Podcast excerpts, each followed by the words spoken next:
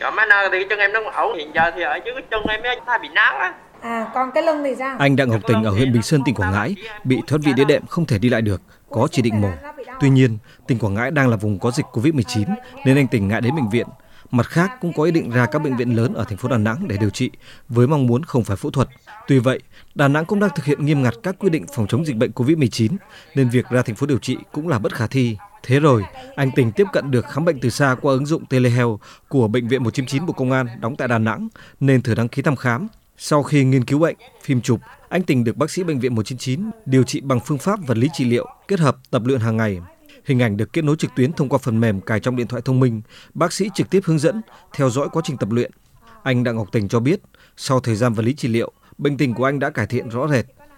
Đầu tiên là em đăng ký cúm đó, rồi bác sĩ hỗ trợ cho em phương pháp điều trị á. Hàng ngày thì em đặt lịch đến giờ đó rồi bắt đầu em tập với là một bọn mấy kỹ thuật viên đó. Nói chung sau ba ngày thì cái bệnh tình em đó cái tiền đó đầy ngủ ngon hơn, ờ, ta chân thì nó cũng khỏe hơn. Em thấy phương pháp này hữu ích, nó tiện lại trong thời kỳ hiện đại công nghệ, nó rất là tiện ích. Mình không có đi đau xơ đó, mình vẫn được gặp bác sĩ tốt á. Sau thời gian triển khai tư vấn, khám, chữa bệnh từ xa của ứng dụng Telehealth, Bệnh viện 199 Bộ Công an đã có nhiều ca hội trần với các bác sĩ đồng ngành của Bệnh viện Đại học Y Hà Nội, Bệnh viện Trung ương Huế, Bệnh viện Trợ Rẫy, vân vân. Sau hội trần trực tuyến với các chuyên gia đầu ngành, nhiều trường hợp bệnh viện xử lý được sẽ trực tiếp thực hiện dưới sự hướng dẫn chuyên môn của các bác sĩ giúp bệnh nhân đỡ tốn kém chi phí đi lại nhưng vẫn được tiếp cận phương pháp điều trị hiện đại. Bác sĩ Võ Thị Hồng Hướng, trưởng khoa hồi phục chức năng Bệnh viện 199 Bộ Công an cho biết, hiện đã kết nối hình ảnh. Khi siêu âm, các bác sĩ tuyến trung ương sẽ quan sát hình ảnh để đọc bệnh tình và hướng dẫn chi tiết khi phẫu thuật hoặc điều trị. Hiện nay thì bệnh viện cũng đã kết nối được với nhiều các bệnh viện khác nữa, ví dụ như là bệnh viện nội tiết trung ương, bệnh viện Bạch Mai, bệnh viện Chợ Rẫy, bệnh viện Đại học Y Dược Thành phố Hồ Chí Minh để mà hội chẩn xa. Những bệnh nhân ở xa họ rất cần những cái phương pháp hồi chức năng, những bác sĩ chuyên gia từ tuyến trên. Hai năm qua, từ khi xảy ra các đợt dịch Covid-19 ở nước ta, việc khám, hội trần, điều trị từ xa qua các phần mềm được các bệnh viện triển khai rộng rãi.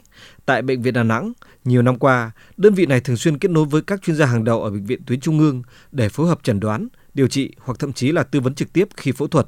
Bác sĩ Lê Đức Nhân, giám đốc bệnh viện Đà Nẵng cho biết, vừa qua lại mới phát hiện một ca mắc COVID-19 là người nhà chăm sóc bệnh nhân, nên hiện trong nội bệnh viện cũng áp dụng quy trình hội trần trực tuyến. Các khoa với nhau thì bệnh viện cũng đã ban hành một cái quy trình làm việc online, khoa cách ly với khoa và gần như các hội chẩn toàn bộ thì đều trực tuyến hết. Hiện nay thì bệnh viện cũng đã ban hành tất cả các cái quy trình về cách ly của từng khoa một rồi. Hiện nay, ngành y tế thành phố Đà Nẵng đang triển khai lộ trình triển khai mạng lưới khám chữa bệnh trực tuyến. Ngoài việc tham gia mạng lưới quốc gia hội trần, khám chữa bệnh trực tuyến với bệnh nhân COVID-19 diễn tiến nặng, ngành y tế Đà Nẵng cũng từng bước triển khai khám chữa bệnh trực tuyến Trước mắt, thí điểm đối với bệnh viện tâm thần, trung tâm y tế Hòa Vang và các trạm y tế trực thuộc để khám, chăm sóc và theo dõi bệnh nhân có vấn đề sức khỏe tâm thần. Bác sĩ Trần Thanh Thủy, Phó Giám đốc Sở Y tế thành phố Đà Nẵng cho biết. Ở Đà Nẵng thì cũng đã tham gia vào cái mạng lưới đào tạo trực tuyến của các bệnh viện tuyến trên.